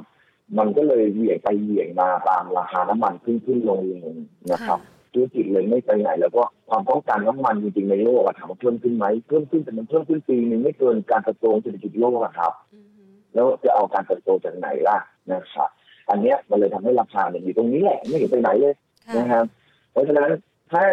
ถ้าคุณจะลงทุนจริงๆถามว่าวันนี้เนี่ยราคาวันนี้เนี่ยจากที่กันในอดีตก็ถือว่าดาวฟันไม่เยอะถูกไหมค่ะถ้าคุณมีอยู่ก็อาจจะถือแต่พอถ้าถือว่าเฮ้ยถ้ามันเผอิญเศรษฐกิจ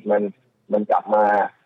วิกฤตมันเกิดขึ้นแล้วลงไป40 บาทคุณอาจจะซื้ออีกรอบนึงก็ได้นะแล้วถ้ามันขึ้นมา80 บาทขึ้นไปทุกบาทคุณอาจจะต้องขาย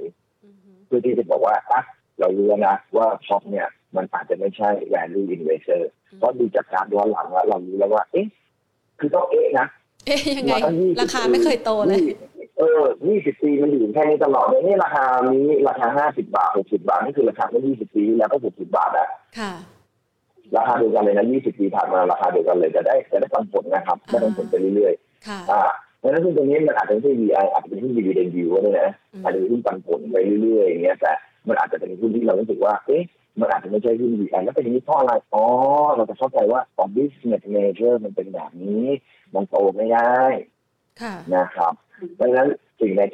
ที่เราอยากจะรู้ว่าบริษัทนี้มันมีแพทเทิร์นราคาในอดีตเป็นยังไงเนี่ยแล้วเรามาหาเหตุผลดูสิเราจะเข้าใจว่าอันอดีตเป็นแบบนี้แล้วอนาคตเนี่ยมันจะยังคงเป็นแบบนี้หรือมันจะดีขึ้นหรือไอ้คนที่เคยดีตลอดเลยนะครับมันจะแย่ลงไหม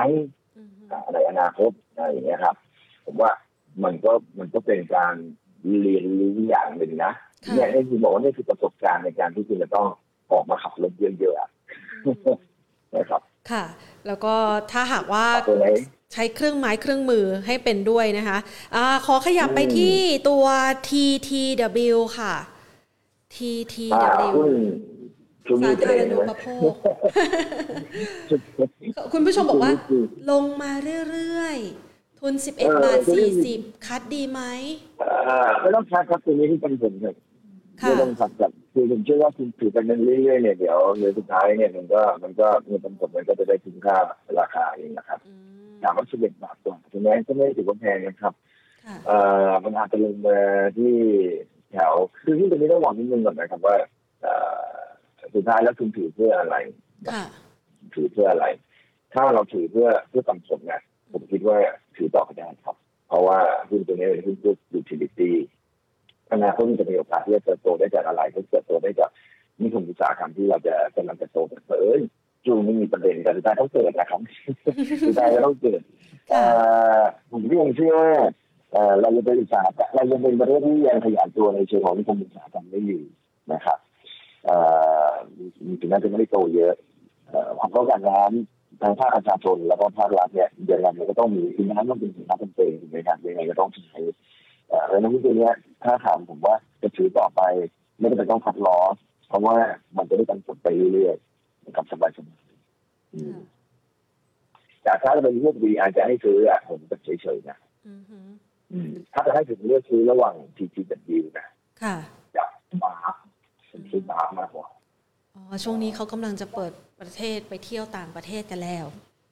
ใช่คือบาร์เนี่ยโดนกดมาจากการที่ไม่รู้คิดยังไงนะไปลงทุนอะไรอ่ะท่อน้ำมันหรืออะไรเยอะแยะเลยครับท่อที่จะเป็นทักหนีอะไรสักอย่างหนึ่งจำไม่ได้นะแล้วมันทำให้มันไม่รู้นะครับเราแต่ก็รับรู้ผลไปเรียบร้อยแล้วนะครับตอนนี้ก็ดูเหมือนจะเป็นนิ่งแล้วในโครงการนั้นนะครับมันไปทำถึงว่าขึ้นกว่าเดิมแล้วก็น่าจะถ้าเทียบกันระหว่างซื้อแบบนี้เพราะว่าจริงๆเนี่ยราคาของมาร์กเนี่ยตั้งแต่เกิดโควิดเนี่ยลงมาแบบเละๆเลยนะนะครับแล้วตอนนี้เนี่ยถ้าเริ่มเปิดประเทศอ่ะเดี๋ยวเรื่องการขายน้ำมันของเขาอ่ะก็จะดีขึ้นค่ะนี่คือการเปลี่ยนเลนนะครับเอ๊ะเป็นไอ้แบบมันจะบาร์ฟดีอะไรเงี้ยนะครับค่ะแต่ว่าการจะซื้อบาร์ฟเนี่ยคุณต้องไปศึกษาเขาก่อนนะว่าเป็นยังไงนะครับอ่ะงั้นเดี๋ยวขอขยับไปที่อีกหนึ่งอุตสาหกรรมขอเป็นตัวสุดท้ายนะคะพี่วีตัว M ค่ะอันนี้อยู่ในกลุ่มเกษตรอาหารเอ็มเครรีสตอร์อยู่ในกลุ่มอาหารจริงๆเนี่ยหุ้นตัวนี้น่าสนใจนะเป็นหุ้นดีชั้นสี่ที่คาดว่าให้บอกอย่าถามผมว่าตอนนี้คือถ้าเป็นวีไอเนี่ยผมจะซื้อตลาดสักตัวหนึ่งเนี่ยบางทีเอ็มอาจจะเป็นทางเรื่องหนึ่งก็ได้นะแต่ช่วงนี้คนอื่นเขาทำบุฟเฟ่แข่งกับเอ็มนะคะตีน้อยเอ็มยังไหวไหมเข้าใจแต่คือไหวไม่ไหวเนี่ยพี่ไม่พูดให้ไปดูกำไรของเขาไปเปิดงบ ไปเปิดงบจะดูคือบอกโอ้ยคุณจะบอกว่าชุดนู้นต้องมาแข่งคนนี้ต้องมาแข่งไปย้อนดูจริงๆก่อนว่ามันเป็นยังไงเราไม่หาจนตะกูนี่นั่นอะไรอย่างเงี้ยแต่ผมเชื่อว่าโอเคเข้าใจแหละว่าไอ้ธุรกิจอาหารเนี่ยมันมีการแข่งขันค่อนข้างสูงนะครับแต่ว่ามันเป็นธุรกิจ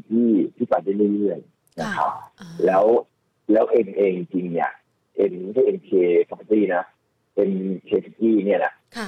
หลายคนไปคิดว่าเขามีร้านซุกี้อย่างเดียวแต่จริงเขามีเชนร้านอาหารแหลมเยอะมากแต่ข้อดีของเป็นคืออะไรรู้ไหมคืออะไรคะไม่มีหนี้เลยเป็นฐานะเงินสดกระแสเงินสดนี่แบบโอ้โหผมว่ามันคนรวยที่แท้ทรูใช่คือเหมือนเราเอาเงินไปให้เขาแบบเขาบอกเขาไม่อยากได้อะไรเงี้ยจริงก็อยากจะซื้อธุรกิจเยอะนะตอนนี้เรามาเสนอฝากธุรกิจก็เยอะนะจริงจริงร้านอาหารเนี่ยเหนื่อยนะจะทำร้านอาหารเนี่ยอะไรอย่างเงี้ยนะครับเพราะฉะนั้นตัวเนี้ยผมว่ามันกำลังจะกลับมานะครับมันตัวเป็นตัวหนึ่งคือมีคำถามผมว่าถ้าผมเป็นเลือกถ้าผมไม่มีพอร์ตโหลด30%เนี่ยตัวดีจะซื้ออะไรตัวดีจะซื้ออะไรผมว่าเอ็นเป็นตัวหนึ่งพิสโก้เป็นตัวหนึ่งนะครับ CPO เนี่ยตัวหนึ่งนะครับมิ้นเนี่ยตัวหนึ่งนะครับแต่ซื้อแค่ 30% นะแล้วเก็บแล้วเก็บมันจะไว้รอซื้อพวกเนี้ยต่ออีกทีนึงในตอนที่มันลงมาแต่ว่าถ้าจะต้องซื้อเพราะว่าอะไรต้องเอาแอดวานซ์อีกตัวนึงด้วยเพราะอะไรพิซโซ่ทำผลเยอะไหมเยอะ 8% ค่ะแอดวานซ์ทำผลเยอะไหมเอาอินทัชก็ได้อินทัช 5% ถูกไหมครับอินทัช 5% เอ็น 4% ถูกไหมครับเพราะฉะนั้นรวมกันทั้งหมดตรงนี้ก็ได้ทำผลเยอะละมันก็เหลือ2คนที่ทำผลมาแล้ว 2% ก็คือปีเดียวแต่มันก็เป็นธุรกิจที่ถือว่ายั่งยืนนี่ไม่มีผลครับเพราะฉะนั้นจะมีตัวหนึ่งที่เราเรียนว่าเฮ้ยถ้ามันกลับมาจริงจะกลับมาได้ยาวมันจะกลับเยอะๆในเรื่องของธุรกิจท่องเที่ยวแต่ไม่มีผลนะเพราะฉะนั้นโดยล่ำซ้ำแล้วเนี่ยมันก็จะกลายว่ามันมีหุ้นที่แต่ถ้าปีหน้ามิ้นก็อาจจะกำไรแล้วนะปีนี้อาจจะกำไรแล้วด้วย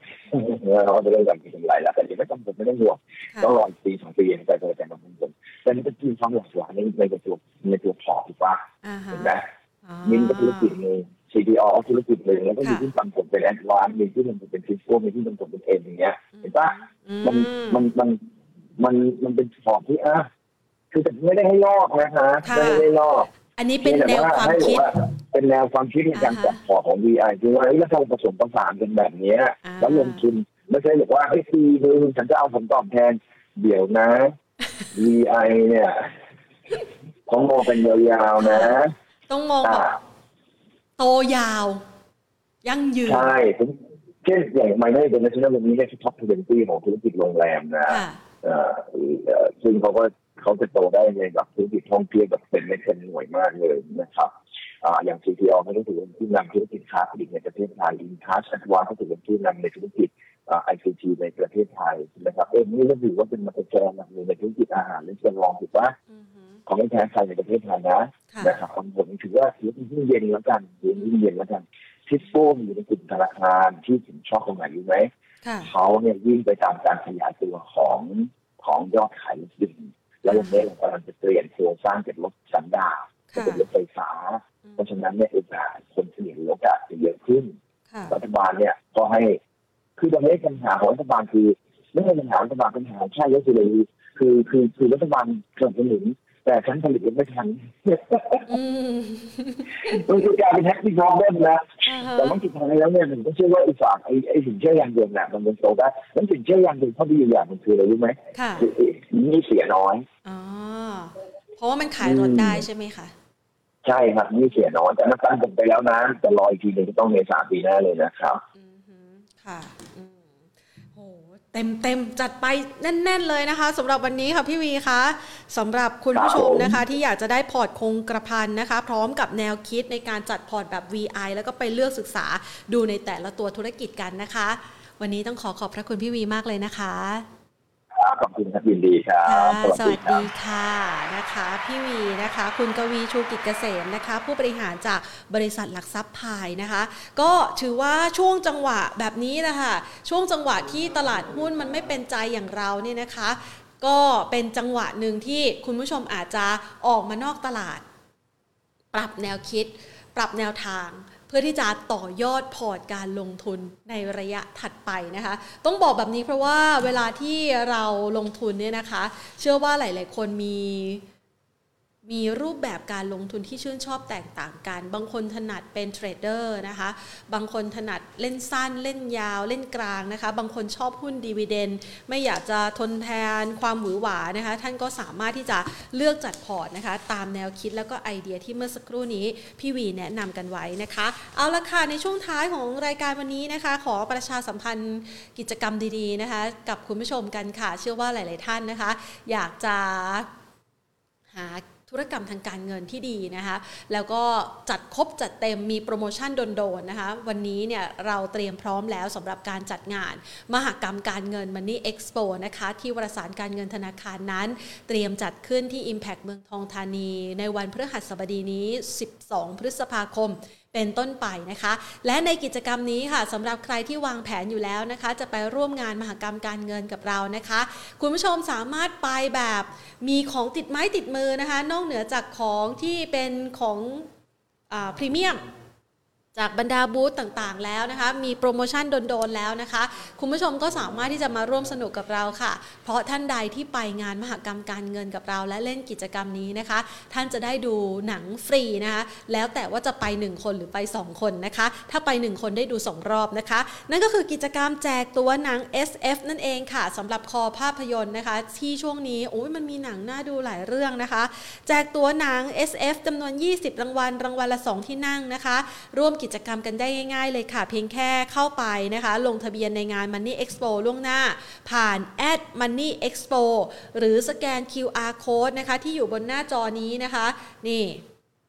ให้แล้วก็กรอกข้อมูลให้ครบถ้วนนะคะแคปหลักฐานต่างๆค่ะส่งมาที่ LINE OA @Market Today ที่อยู่ตรงนี้นะคะแล้วก็รอแอดมินตอบกลับนะคะเมื่อแอดมินตอบกลับเป็นการยืนยันว่าท่านเป็นผู้เขาเรียกว่าอะไรชนะ เป็นผู้ที่ได้สิทธิ์นะคะในการร่วมกิจกรรมในครั้งนี้นะคะของรางวัลเนี่ยมีอยู่ทั้งสิ้น20รางวัลนะคะรางวัลละ2ที่นั่งก็เท่ากับว่าเรามี40ใบนะคะตั๋ว40ใบให้คุณผู้ชมได้ไปรับชมภาพยนตร์กันนะคะฟรีๆเลยนะคะชวนแฟนชวนเพื่อนนะคะไปดูหนังกันนะคะช่วงนี้หนังใหม่ๆนะคะมากันเพียบเลยนะคะแล้วก็ถ้าหากว่าใครได้รับการตอบกลับจากแอดมินแล้วนะคะแจ้งชื่อนามสกุลเบอร์ติดต่อกันได้นะคะแล้วไปพบกันที่งานสัมมนาของเรานะคะซึ่งต้องบอกว่างานมหกรรมการเงิน Money Expo นะคะเรามีงานสัมมนานะคะที่ตอบโจทย์เรื่องราวของการลงทุนแน่นทุกวันด้วยใครที่สนใจเรื่องราวไหนอยากจะไปต่อยอดกลยุทธ์การลงทุนนะคะเป็นสไตล์เทรดเดอร์นะคะเราก็มีเขาเรียกว่าเป็นห้องพิเศษเลยนะสอนเฉพาะเทคนิคการลงทุนนะคะแล้วก็มีห้องพิเศษอีกนะคะสอนในเรื่องราวของคริปโตเคอเรนซีมีห้องพิเศษอีกนะคะที่เจาะลึกในเรื่องของการใช้โปรดักต์การเงินให้มีประโยชน์ทำยังไงที่จะขอสินเชื่อให้ถูกนะไปปรึกษากันได้นะคะในงานของเรางานมหกรรมการเงิน Money Expo นะคะวันนี้หมดเวลาลงแล้วค่ะสำหรับคลิปนี้นะคะลากันไปก่อนสวัสดีค่ะ